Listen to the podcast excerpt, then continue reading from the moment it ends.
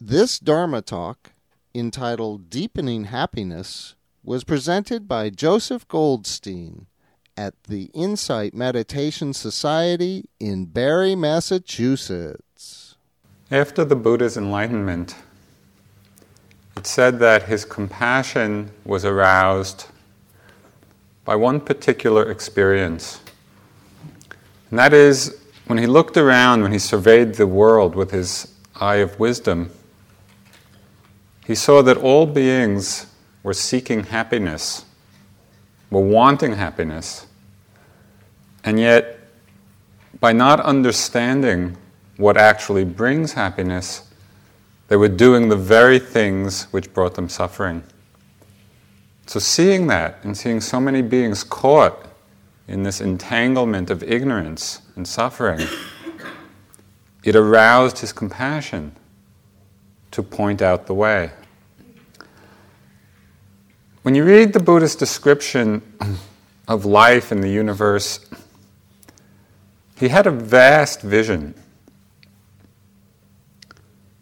It was a vision not only of this one life, you know, but of beings taking birth again and again, this cycle of life and death and rebirth. Endlessly going on. He had the vision of many planes of existence, not just this human realm or animal realm, higher planes and lower planes and countless world systems. So his vision and his experience of the mystery of this universe was tremendously vast.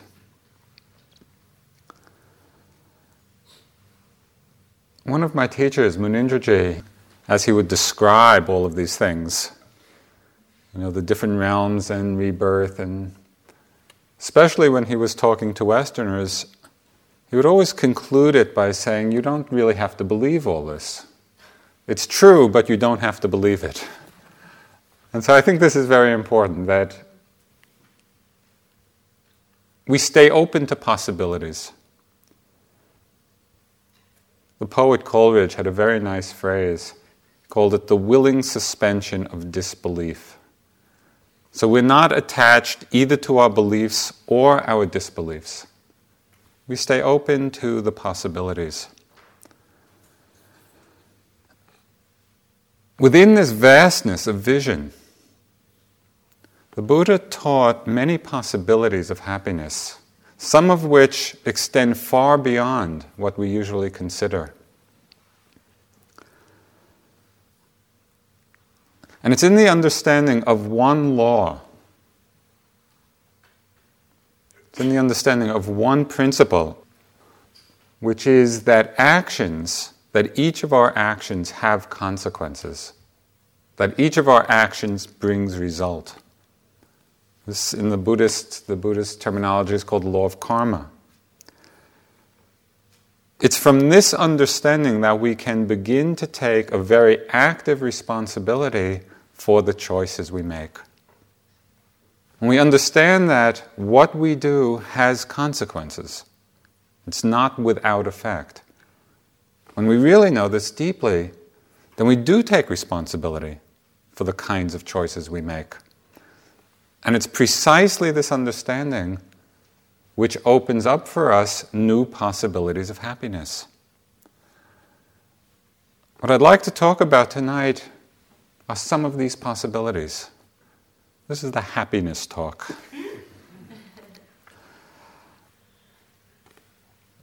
The first kind of happiness that we enjoy is the one that I think is most familiar to us, and that is the happiness of sense pleasures.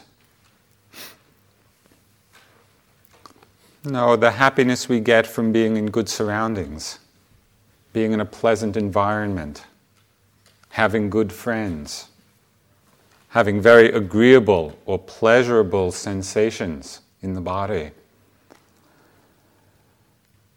Even though these pleasures are impermanent, they're not lasting, they're quite fleeting, still, for most of us, our experience is that in the moment, that we're enjoying these things, there is a moment, there are moments of real delight, of lightness, of joy in our minds and in our lives.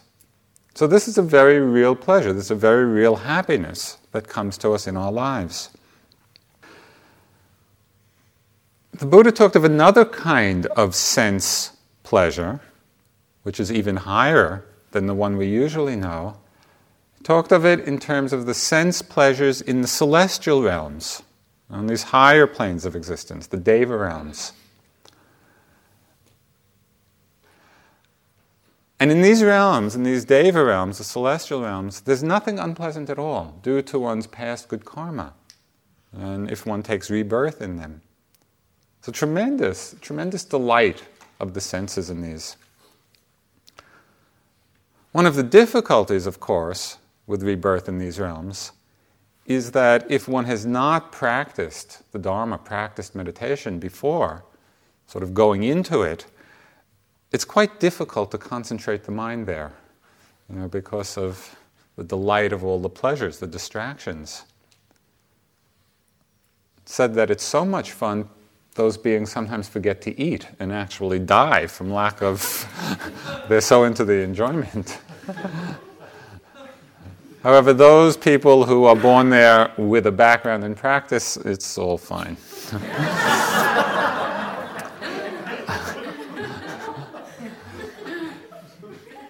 So, whether you believe in these other realms or you don't believe in them, still we can consider this first kind of happiness, which is the happiness of sense pleasures, either as a human being, as a celestial being. What the Buddha did, he pointed out the causes and conditions for this kind of sense happiness to arise. It doesn't happen accidentally for us. It falls within the realm of the law of karma because of certain conditions this kind of sense happiness is the result. So he spoke very specifically about what are the causes, what are the conditions. He said that it was purity of action, purity of conduct, which was the cause for sense happiness, sensual happiness to arise in people's lives, whether as a human being, a celestial being. What is this purity of action? It consists of the development and cultivation of two things. The first of them is the cultivation and strengthening and refinement of generosity. Generosity is a wonderful quality of mind. It's the first of the perfections of the Buddha. You know, the, what constitutes Buddhahood is the perfection of many qualities. Generosity is listed first. And there are stories from the Jataka tales, which are the stories of his previous births, many lifetimes spent just in the practice of generosity. What's very helpful to understand about this is that it is a practice. We can actually cultivate this in ourselves. He talked of three different levels of generosity in our lives. The first level he called beggarly giving. And that is when we give something or offer something, but it's really the worst of what we have. It's what we don't want, the leftovers, we never use it, and then still with a lot of doubt. Should I give it? Shouldn't I give it? You know, next year I'll probably have a use for it. And so a lot of hesitation in the mind, but then we finally give. Okay, there, there's an act of generosity there, but that's called beggarly giving. The next level is friendly giving, where we really give what we would use for ourselves, and we give it with more spontaneity, with more joy in the mind, with more ease in the mind. The highest kind of generosity, or the perfection of this quality, could be called queenly or kingly giving, where the mind takes delight in offering the best of what we have. What we value the most for ourselves, when we can give that and offer that with a genuine delight and joy, that is the perfection of generosity. And I think it's not hard to imagine what kind of joy that actually brings us. The beauty of this quality of being is that the very practice of it brings us joy. Unlike meditation practice, where we need to work a little bit for the joy, in generosity, it's in the very act of the practice. It brings us delight. There's tremendous power in this practice of giving. It's not an insignificant thing. The Buddha said that if we knew as he did the fruit of giving, we would not let a single meal pass without sharing. It has such great consequence for our happiness.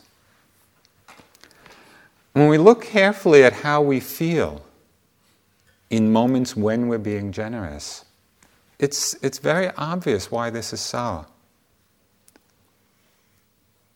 Generosity is the expression in action of feelings of love, of caring, of compassion, of connection, of renunciation, of the ability to let go. So many wonderful feelings come in the very act of giving. And so, through the practice of this, not only do we enjoy the happiness of it in the moment, it is the cause and condition, it's the karmic cause for happiness to arise in the future. Happiness of all the different kinds of sense pleasures that exist. So that's the first part of purity of action the cultivation of generosity, the practice of it. The second part of purity of action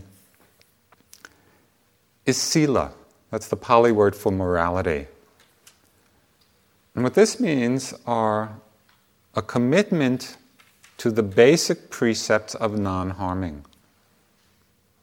In the Buddhist teaching, these are the basic five precepts that lay people follow commitment to not killing and not stealing, not committing sexual misconduct, not using wrong speech, false speech or harsh speech, not taking intoxicants which cloud the mind or delude the mind.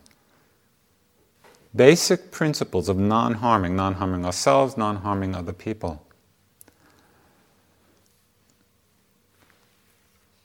As with generosity, this commitment to the precepts is also a practice. Now, often I think we live in a way we feel, well, we're basically moral people. We don't go around hurting others. And we lose sight of the fact that each one of these precepts can be worked with and can be refined. They can be developed to a very great extent. And it works a certain magic in our lives when we are actually pract- consciously practicing these precepts. First, they act as guidelines for us when we're unsure, when we're confused, when we're involved in a situation or an action and we don't know. You know, is this right? Is this not right?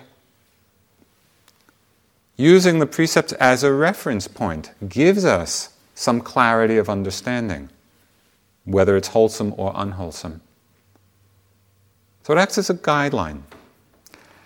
They can act as a reminder for us when we're caught up in the passion of desire, the passion of anger. You know, and there's this overwhelming intensity of energy in our minds and bodies, and we're swept along towards some action. If we're committed to the precepts, then they act as a strong reminder for us okay, is this in harmony with the precepts or is it not? That very commitment can wake us up a little bit, can awaken us in those moments so that we can see. We're not going ahead, plunging ahead in ignorance.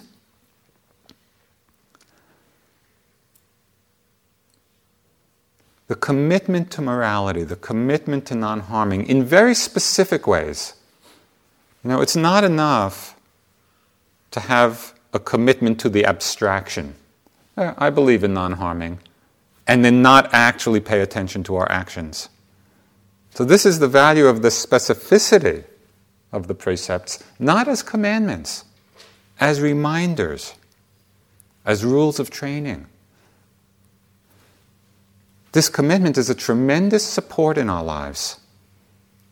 It keeps us from sliding into simply acting out our conditioning. It really fosters a great wakefulness with respect to our actions, and it it's the quality which is most ennobling of our humanity. Now, what is it? What is the quality of humaneness? It's exactly this. It's exactly a moral integrity.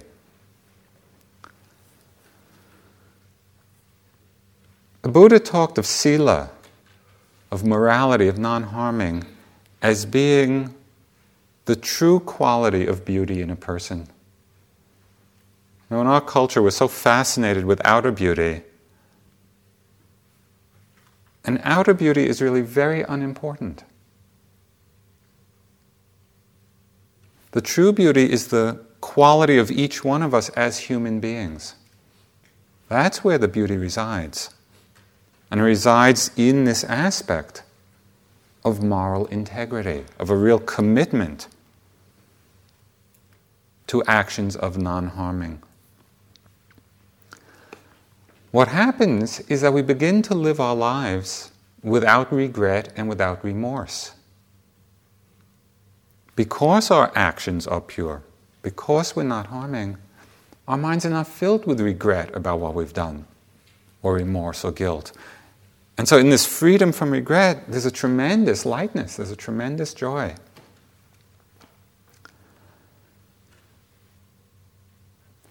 And it's morality, it's the power of morality which gives strength and power to our aspirations. And we each go through life with certain aspirations which we would like fulfilled. Why is it that for some people these aspirations are fulfilled easily, and for some people there's a tremendous struggle. One of the great conditioning forces behind that is the strength of the sila. Not only does it give power to our own aspirations in a very fundamental way, this quality of virtue, this quality of morality, is a tremendous gift to other people. And what it is, is the gift of fearlessness. It's the gift of trust. Because we're saying with our lives, with our actions, to everybody we meet, you need not fear me. In this world, that is a tremendous gift. It's the gift of trust to somebody.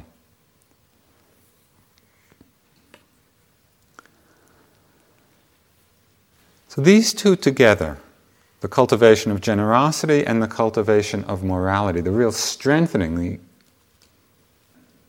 conscious development and refinement, quality of impeccability in our lives. This is what constitutes purity of action.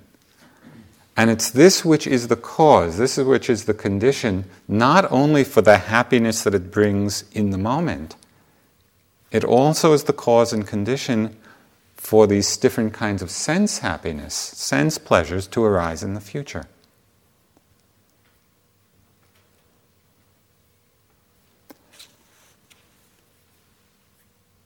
The lightness and joy that comes into our lives when we're practicing generosity, when we're practicing morality, also becomes the cause for the second kind of happiness. And that is the happiness of concentration. This is very different than the happiness of sense pleasures. The Buddha called this purity of mind. The happiness of concentration means that we develop the mind which is able to stay steady, which is able to stay one pointed.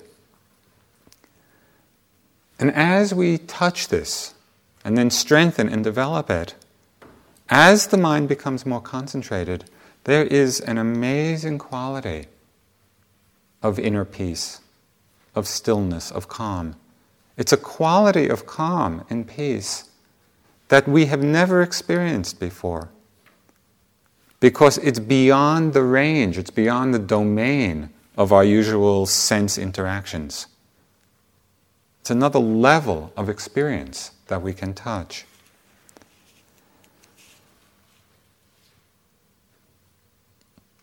When we begin to experience this happiness of concentration, there's a wonderful sense of ease and lightness and comfort in the body and mind. It's as if the body and mind are bathed or washed in lightness and softness. So it becomes a tremendous source of happiness for us. In this kind of happiness, we become refreshed rather than tired. It's interesting to watch us. As we enjoy the happiness of sense pleasures, what happens? We feel happy, we feel delighted. But at a certain point, it's tiring. How long can we eat? uh, how long can we listen to music, you know, or whatever, whatever our particular delight is? At a certain point, it becomes tiring. With concentration of mind, that happiness is refreshing. It brings more and more energy to us. And so, as we cultivate this, and this is, this is a capacity of the mind that we all have, we can all develop this. We find that our mind can stay resting in this state of concentration for longer and longer periods. The happiness that comes to us is actually for longer durations. Now, I know this is possible to do because when I started my practice, I had zero concentration. First time I went to India and started to meditate, I was very excited by the whole thing. And I had a tremendous interest and connection with it.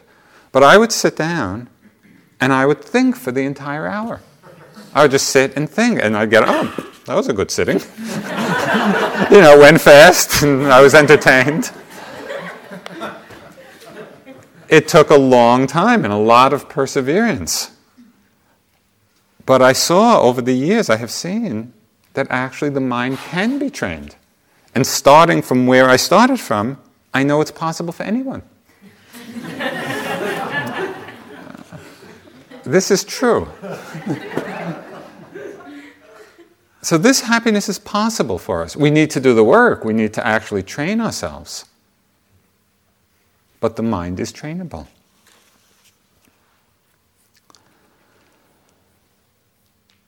What happens is, just as an image, just imagine sort of like a, an arch, and we're balanced at the top of the arch. And the mind keeps, or we keep slipping off one side and then the other. We have to struggle to get back to the top, and we're trying to stay balanced at the top. And we slide down and we climb back, and we slide down the other side, we climb back. It's a continual struggle. At a certain point in our practice, this arch inverts and it becomes a trough. And we're resting in the bottom of the trough. And every once in a while, the mind is pulled away from it, but it falls back down naturally to that place of balance. And we're pulled off on the other side, comes back naturally to the place of rest. That's what happens when we reach a certain level of development of concentration. There's a great ease. It's at this point that the practice actually becomes very delightful and, and much easier. We're no longer in that sense of struggling to get back our balance. Concentration is the very great happiness of a quiet mind. And a quiet mind is wonderful. We can develop it in many different ways. There are many techniques for developing concentration of mind. Know, we can do it by focusing on the breath, taking the breath as the primary object, focusing on the walking, focusing on changing objects. Concentration doesn't have to be on a fixed object, it can be on many different objects. We develop concentration through the practice of metta, the loving kindness or compassion. Many different ways. And so it's really for each to find the way that seems most suitable for us. What's the way that's most conducive to strengthen this state of one pointedness, of collectedness? As we practice, and it takes some perseverance, it's not easy to do at first. If we're persevering, it starts to come more and more naturally. At first, we just get a glimpse. We may, we may settle into a, a peaceful state for a moment or two. And what's interesting for yogis is how powerful even that moment or two is. It actually brings people back for another retreat. you know, maybe 10 days of pain and struggle and suffering. Sort of just a glimpse of a possibility, and it's so strong for us. It becomes a tremendous inspiration. Yeah, let me work at this.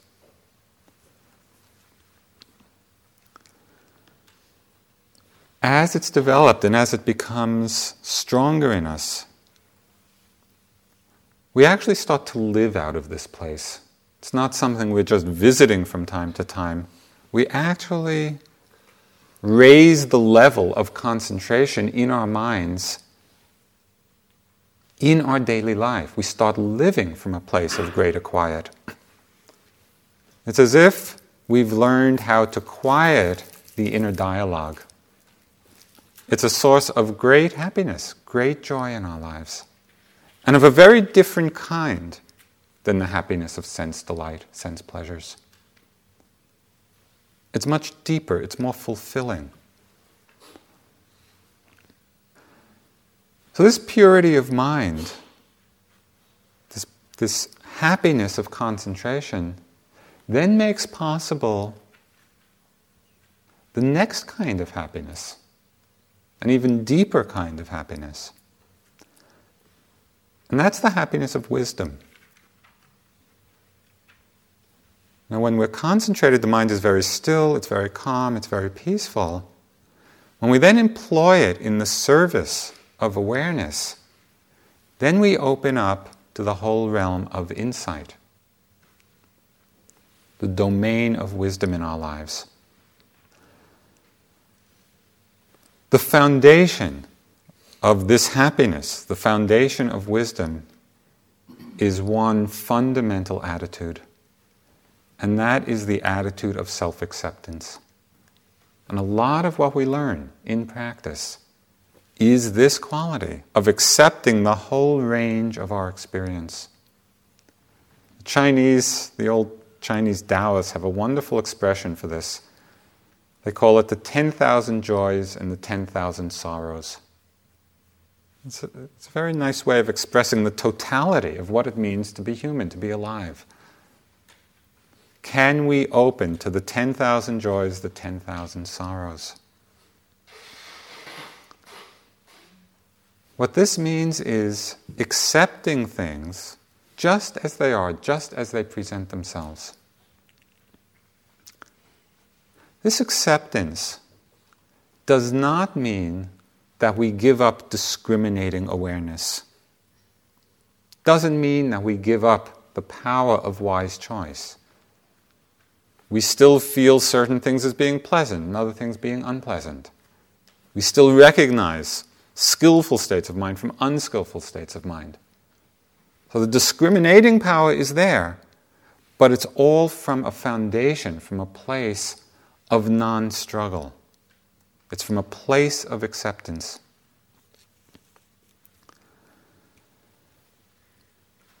As we begin to open up to this wide range of experience, the experience of who we are, the tendency of mind at first is to be quite self judgmental.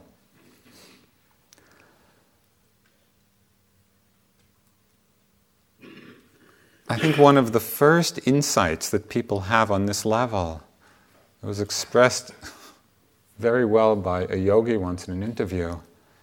He came in and he was quite distraught and he said, You know, the mind has no pride. And it's, it's true, it, will do anything. You know, and it does do anything. And it presents and displays all kinds of things.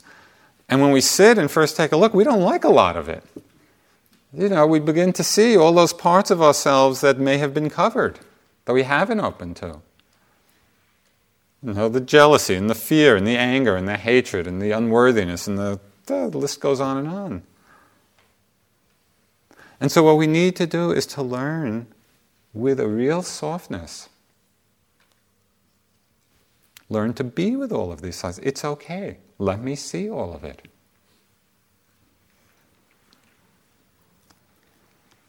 Through the power of steadiness, through the power of concentration, we learn how to rest very simply and very naturally in the simple awareness of what's happening. We become less judgmental. Our job is to rest in the awareness. There's this, there's this, there's this, there's this. We're just seeing, we're feeling, we're experiencing it. As we do this, as we learn to rest in the awareness and open, we begin to have a lot of psychological level insights. We really begin to understand a lot of our patterns. We see the same patterns repeated endlessly. We begin to get insight into the complexities of our personality.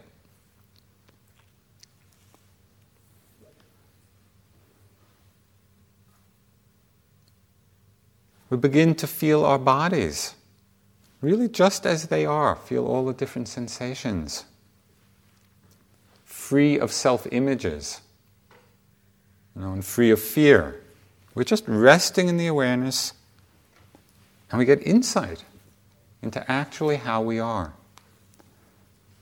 There's a story which, an oft told story, uh, of Nasruddin, who was a Sufi teaching figure.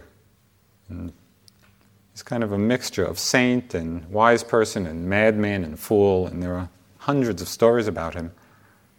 This is a story of his going into a bank one day to cash a check. He goes to the teller and he has his check, and the teller asks for some identification. And he doesn't have any, he looks around, doesn't have any. Then he has a brainstorm kind of reaches into his coat pocket, pulls out a mirror, looks into it, says, Yep, that's me all right.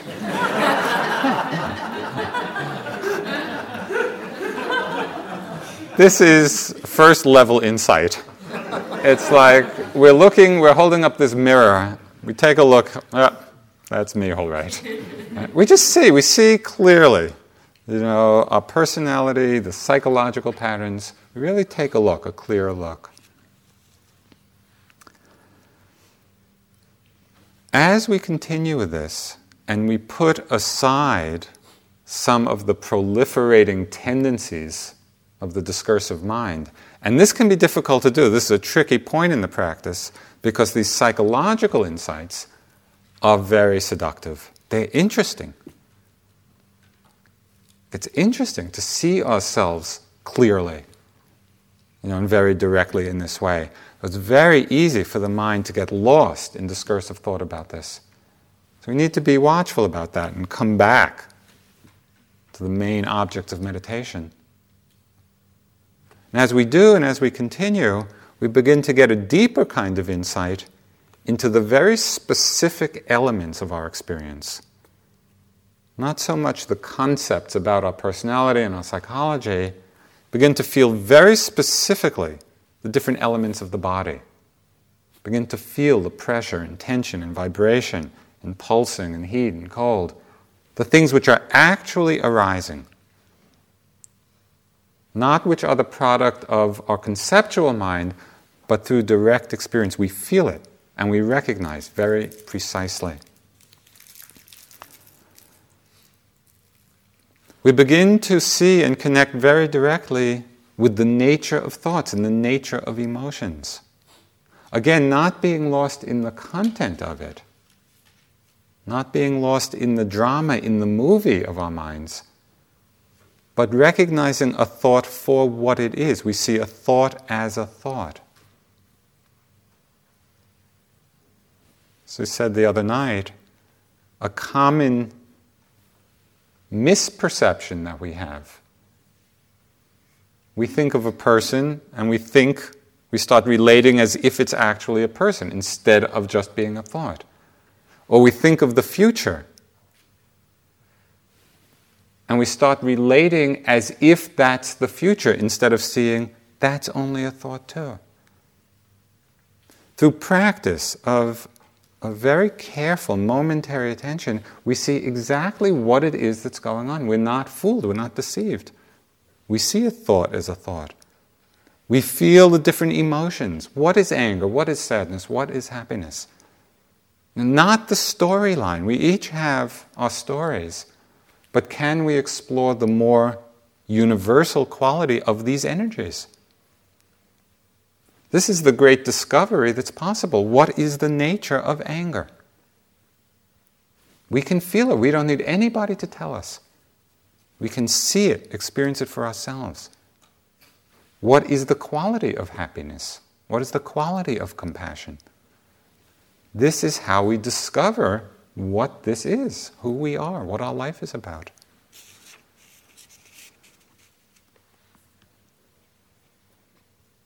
Slowly, through this very specific attention, the momentum of mindfulness begins to grow.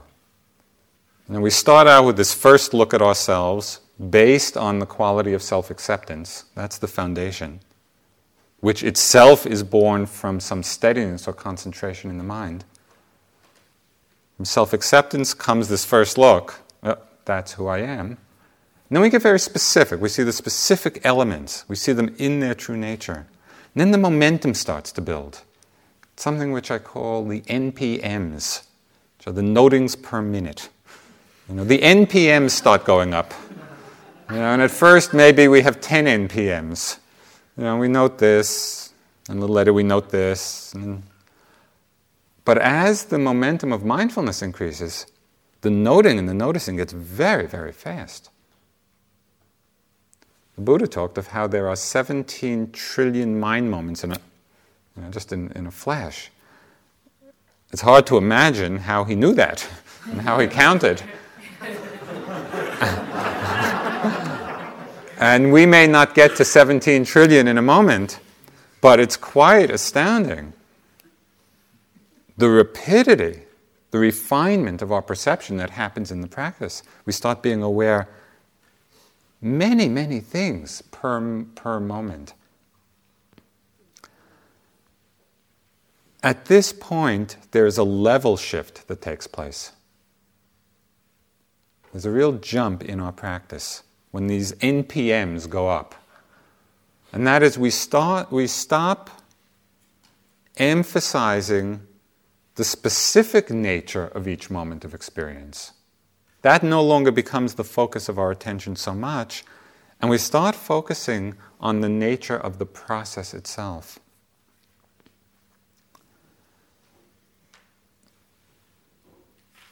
We start seeing the nature of this flow of phenomena. And the Buddha called this level, he called this purity of view or purity of understanding.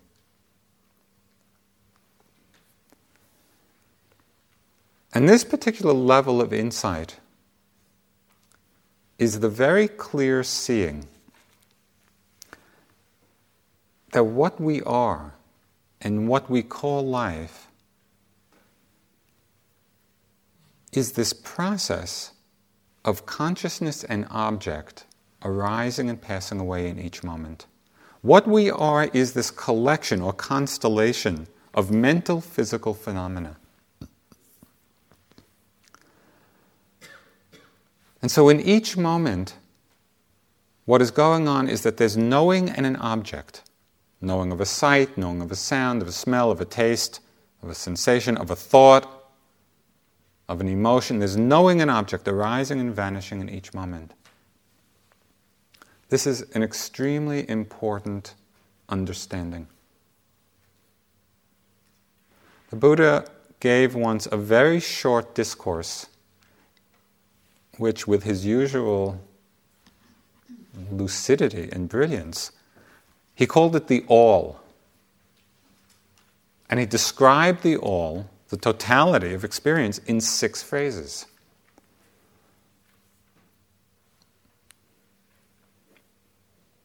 When I was studying philosophy at university, it would have been wonderful to have the all described in six phrases.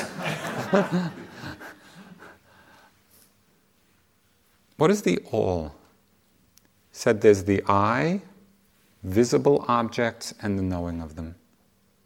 The ear, sound, and the knowing of them. The tongue, taste, and the knowing. The nose, smell, and the knowing. The body, sensations, and the knowing the mind, mind objects, and the knowing of them. Very simple. You know, we create very elaborate stories about our lives, about ourselves. When the mindfulness is strong, when we are really there for what is happening, we see that this is what is the foundation, these are the elements of our life. Knowing an object in each moment, that's what's there. When we see this for ourselves, and again, it comes through the strengthening of concentration, through the development of acceptance, so we can see clearly, not struggling, not judgmental. We get very specific in our awareness of what's happening, the momentum builds up. We begin to see the process of what's happening. It's our first deep taste, our first deep glimpse of the nature of the mind itself. Because we're seeing clearly at this time the knowing arising with each object. We get a very clear sense of just what this knowing is. What is this consciousness? What is this thing we call the mind? it becomes very clear at this time. It's a clear vision of the nature of the mind.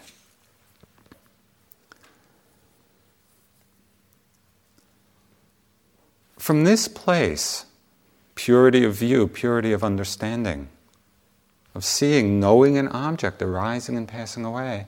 And I hope it's clear that this is not some mystical state. This is not something far off. This is what is actually happening in every moment.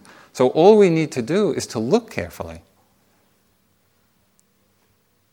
There's no place to reach because it's right here. We need just to see. We need to notice very carefully what is happening. As we develop this stage of right understanding, what begins to reveal itself very clearly about the process what the Buddha called the three characteristics, which we've talked about at different times, we see so precisely the truth or the characteristic of impermanence. We see that everything is changing constantly. Things don't last even a moment. When our observation is keen, when our awareness is keen, things are coming and going very, very quickly. This no longer becomes an idea, it becomes the visceral experience. We see it, we feel it, we know it directly. And out of this understanding, this very direct and intuitive, intimate understanding of impermanence, the momentariness of phenomena, we begin to comprehend more deeply and more clearly what the Buddha meant by dukkha, the truth of dukkha, or suffering, or unsatisfactoriness, or the quality of things being unsatisfying. Now, sometimes they're clearly painful, so then the suffering is obvious. But even with pleasant things, they also are changing, and changing very quickly and rapidly. When we see this, it becomes so obvious that they are incapable of being satisfying to us. Not because they're bad or there's anything wrong with them, it's just they don't last. This is a very powerful insight because, to the degree that we really see this, we stop grasping so tightly.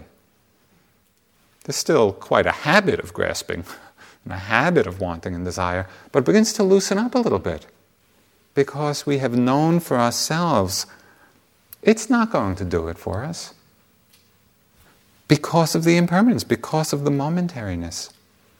So this, these are things we know, we learn, we see directly. And it leads into perhaps the most profound of the characteristics, the one that's the most difficult to understand, and that is the understanding of anatta, or selflessness. That there is no one behind this process to whom it is happening. That what we are is this process of change. It's not that the process of change is happening to a being.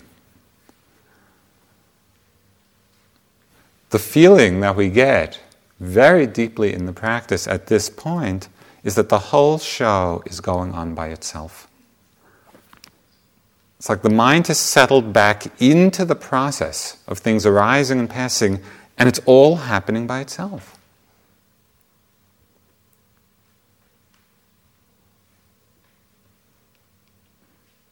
It's really quite a relief. You know, we can let go.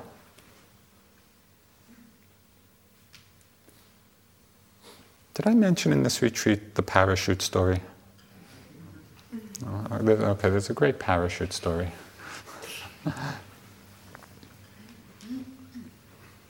Somebody jumps out of a plane.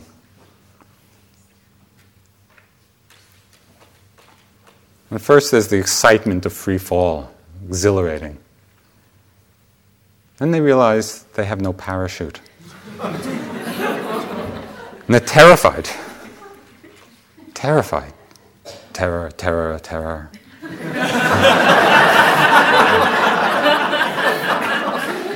and they're falling, falling, falling, terror, terror, terror, until they realize there's no ground. And then everything's okay.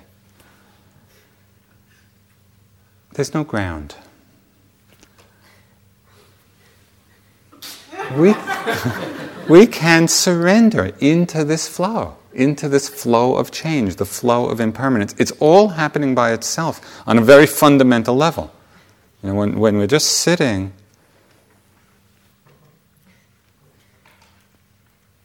okay. There's a lot that can be said about this understanding of anatta or selflessness. The basic idea is that it's all happening by itself. It's not happening to anyone that what we are, what we call self, is the process of change.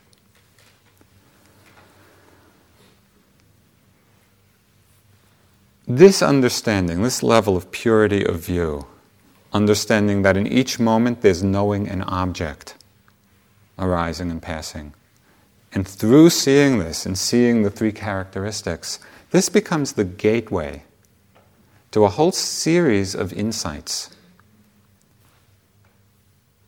and even deeper levels of happiness in our lives.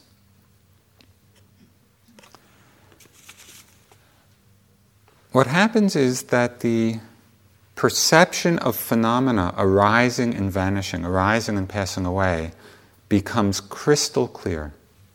The momentum of mindfulness gets so strong that we see with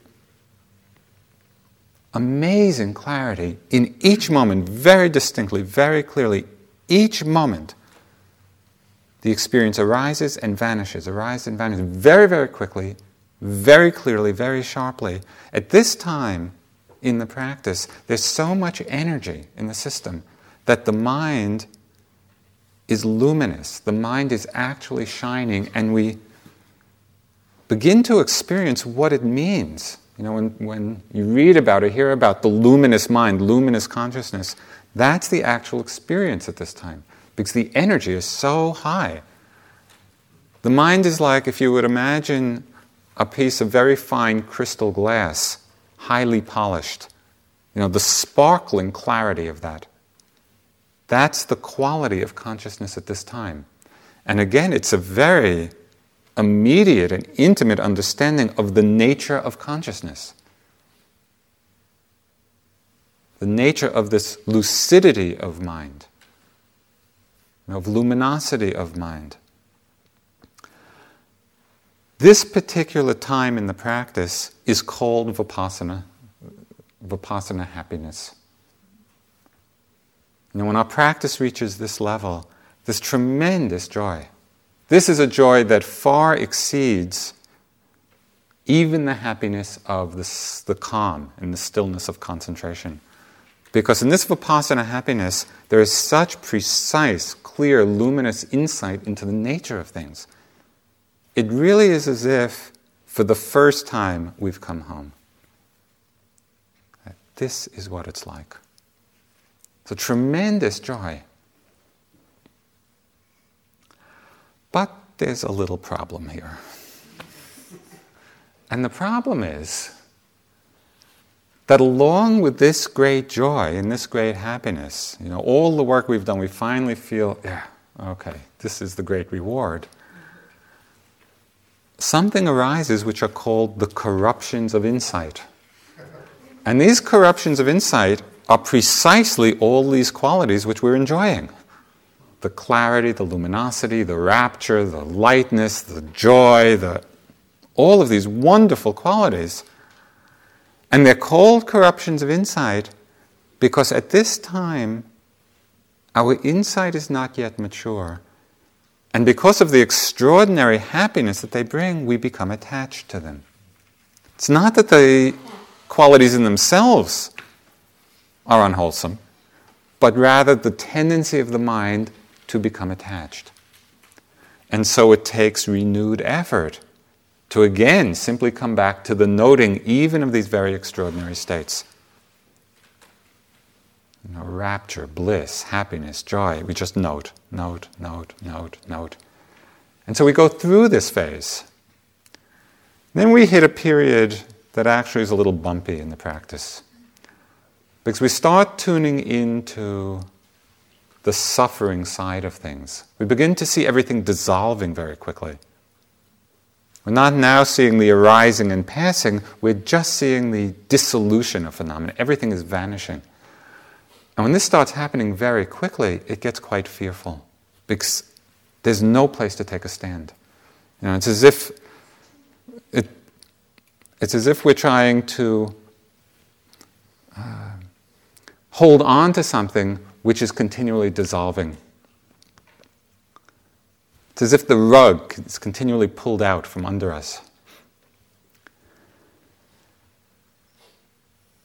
We go through some phases. It's called phase of misery, of disgust, of terror. It's colloquial, colloquially known as the rolling up the mat stage. You know, because all yogis want to do is roll up the mat and leave. So at this time in the practice, when we're seeing this dissolution and the kind of misery of things, it takes a lot of gentleness. We really have to be quite strong in our resolve, just to be with it, to open to it, to stay with it. Out of it comes what is called the urge for deliverance, the urge for freedom. This strong desire in the mind, the strong motivation. Let me be free. And it's from this strong urge, this inner urge, that gets very powerful in our practice and in our lives, we reach a place of equanimity, where the mind comes to this wonderful place of balance. And again, this is a very happy time in the practice again, but it's not the happiness of that excitement, you know, of the, of the brilliance of mind. This is a much deeper happiness. It's a much more pervasive, the mind is perfectly poised. There's a tremendous softness and lightness in the body, in the mind, and it's completely impartial. Whatever arises is fine. It's pleasant, it's unpleasant. There is no movement of the mind. Very powerful state. This state of equanimity, profound equanimity. And it's out of this equanimity, it's out of this place of balance, as all the factors of enlightenment mature, as they ripen, that the mind opens spontaneously and intuitively to the unconditioned, to the unborn. In the Buddhist terminology, this is called nibbana. this is a, another reality entirely.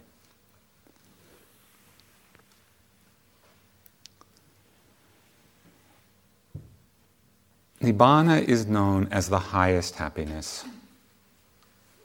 It's a happiness which is beyond even the happiness of great insight or understanding because it transcends the mind itself. It's as if there's a putting down of the burden.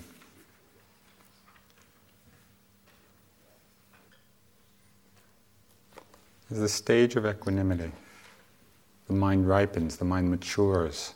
The factors of enlightenment become very strong. It's out of that very great balance that the mind can open. And it opens to this transcendent reality. There are many names for this. You know, and different traditions call this different things the unborn, the unformed, the unconditioned, nibbana. This experience has transformative power in our lives. It has the power to uproot from the stream of consciousness different of the defilements of mind. In Pali, they're called kilesas, or those things which cause suffering in the mind. This moment of opening to the highest reality can uproot the belief in the sense of self, of I. We go beyond that, that strong attachment to self. And at subsequent stages, and progressively, it uproots the force of greed in the mind, and of anger in the mind, of hatred in the mind. And so, this is the very powerful transformative process that takes place. Begin to understand things from a radically different perspective. This experience of the unconditioned or the unborn, in the moment of that experience, it's as if we put down the burden. And often that's the phrase that you find in the suttas and the discourses. There are two images which have come to mind just describing that, which will give you, I think, a good sense of the relief and the ease of it. Years ago, when I lived and practiced in India, during the summer months, it was very hot on the plains, I would go up to the mountains. They, they call them hill stations. They're about seven, eight thousand feet. I'd rent a cottage and I'd just be practicing up there. And there's one place where I was living in Dalhousie. The bazaar was mm, sort of midway up the mountain, and then our house was uh, more at the top. And we had to take this very long walk. It was about an hour walk, very steep, very steep path up the mountain.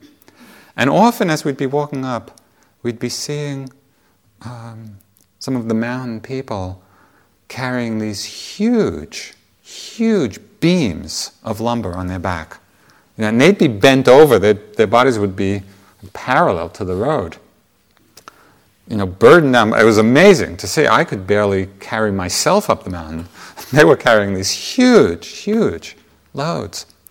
And right at the top of the path, on the top of the mountain, there was this chai shop, there was this tea shop where people would you know, just stop and hang out for a while. And often I'd be up there and these people would be coming up, and just at the top, they'd sort of take off the load. And, and I was like, can you imagine the sense of relief of just putting down that burden? That's a moment of nibbana. yeah. Ah, putting down the burden. Another more homey image which I'm sure it's an experience you've all had. You know, sometimes when you're sitting in your house or your apartment, you have that experience of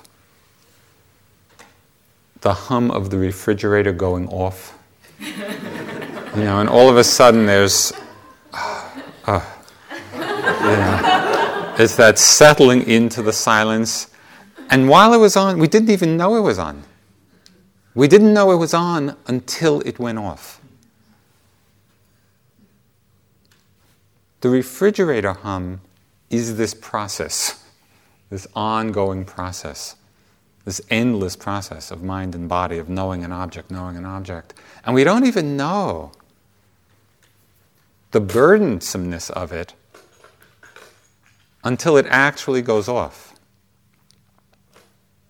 we experience that moment of silence, that moment of peace. We get a taste, we get a glimpse of that highest kind of happiness.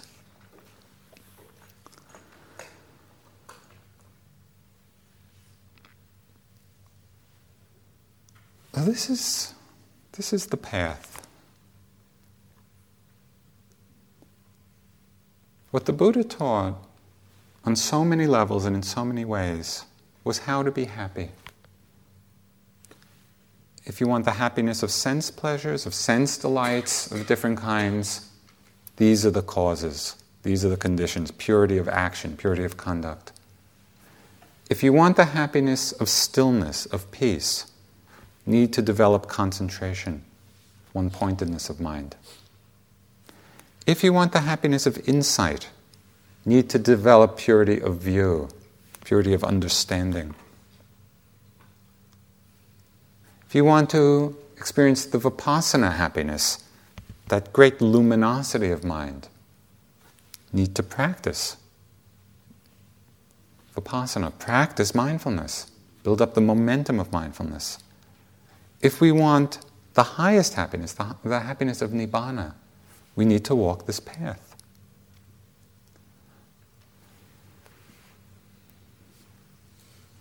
It's as if it's as if there's a mountain and we want to reach the peak and we have a vision of the summit. And it's the vision of the summit which inspires us, but still we have to take every step. If we just sit and dream of the summit, we don't get any closer we have to take the steps. And if we take the steps, we assuredly reach the summit. That is the beauty of the path. We can walk on it, and we can experience all of these kinds of happiness. And what is particularly mm, nice about all this is that when we aim for the highest kind of happiness, all the others come. Now, if we aim for the happiness of awakening, we are already practicing the conditions for the happiness of sense pleasures, the happiness of the quiet mind, the happiness of vipassana, the happiness of nibbana. We aim for the highest, and everything else comes.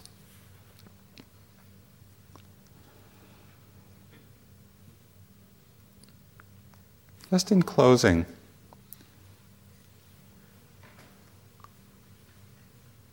I think something that is very important to understand is that we need not cast this journey in time. That often we create a sense of this journey, this path. Yes, I'll practice for 20 years or 25 years or 30 years and maybe I'll get someplace. We need not cast it in time. All of these insights, all of these understandings can happen in a moment. It's all right here, right now. We need to open to it. We need to see our experience with clarity, with awareness. These possibilities of happiness exist for us right here. And this is the great joy of understanding. Let's sit for a few minutes.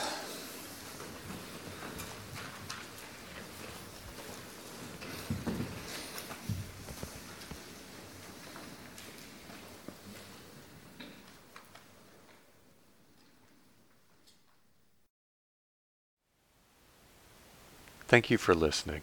To learn how you can support the teachers and Dharma Seed, please visit dharma dharmaseed.org slash donate.